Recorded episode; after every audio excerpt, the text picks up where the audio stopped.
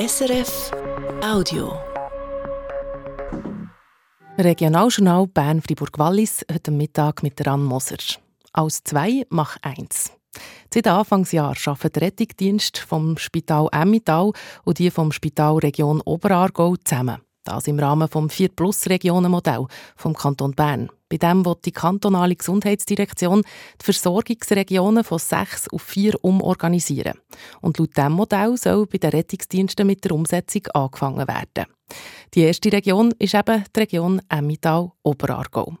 Ich habe heute mit dem Co-Leiter von dem neu zusammengelegten Rettungsdienst geredet, Mischa Schori, und wollte wissen, was sie für Erfahrungen gemacht haben seit Anfangsjahr.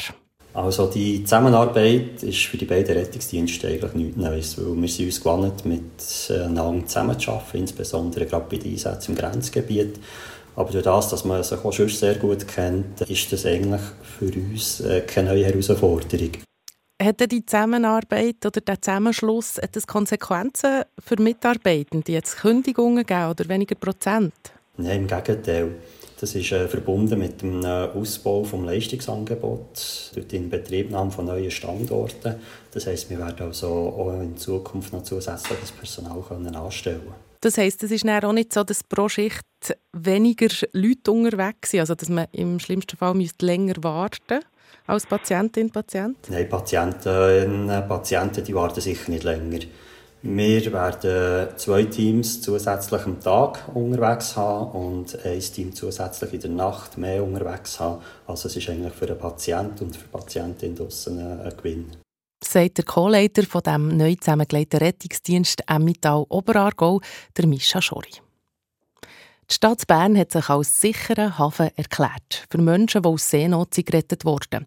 Und zwar als erste Schweizer Gemeinde, wie sie selber meldet. Die Marielle Gigax mit den Hintergründen. Sie sind bereit, die Menschen, die aus Seenot gerettet wurden, direkt aufzunehmen und eine Unterkunft für sie zu finden. Und zwar ist die Stadt Bern bereit, mehr Menschen aufzunehmen als bis jetzt, schreibt die Stadtregierung ihre Mitteilung.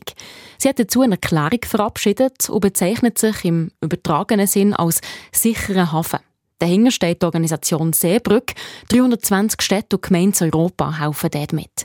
Es geht darum, die Flüchtlingspolitik menschlicher zu machen. Es ist mehr als Symbolpolitik. Die Zustände in den Flüchtlingszentren im Mittelmeerraum sind unhaltbar. Zu viele Leute sterben bei der Überquerung vom Mittelmeer, so die Berner Stadtregierung. Bern stelle darum die nötigen Ressourcen parat, für die Menschen aufzunehmen und setze sich auch ein, den Geflüchteten eine sichere Perspektive zum Bleiben zu geben.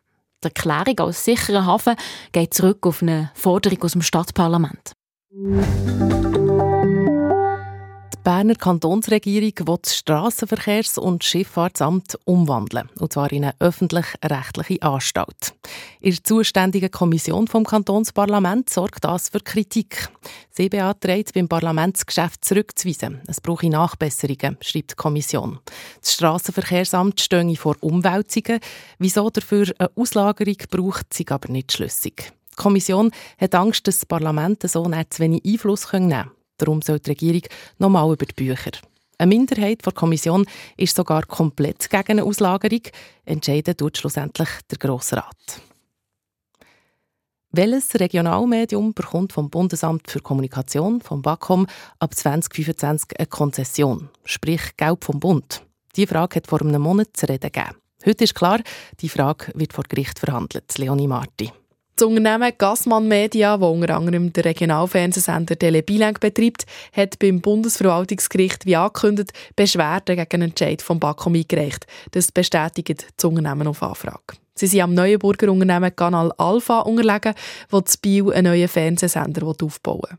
Und auch die Initiantinnen und Initianten vom neu geplanten Regionalfernsehsender Bern TV reichen Beschwerden ein. Und zwar gegen einen Entscheid, dass das BAKOM die Konzession am Regionalfernsehsender Tele Bern hat vergeben. Man hat das genau abgeklärt und sich für eine Beschwerde entschieden, sagt der André Mösch, Geschäftsführer von Telebasel, der zusammen mit der IMS Marketing AG das Konzessionsgesuch für einen neu geplanten Fernsehsender zu Bern hat eingegeben. Der Entscheid ist ja ganz knapp für Telebahn ausgefallen und da gibt es im Gesetz einen Artikel, der sagt, wenn zwei Gesuche praktisch gleich sind, dann müsste eigentlich der die Konzession bekommen, der mehr für die Angebots- und Meinungsvielfalt macht. Und da sind wir der Meinung, das wären in dem Fall definitiv wir als Neue und als Externe, die hier ein bisschen frischen Wind in die Berner Medienszene könnten Und das hat das BAKOM nicht berücksichtigt. Bis das Bundesverwaltungsgericht einen Entscheid fällt, liegt das Projekt von Bern TV aber auf Eis.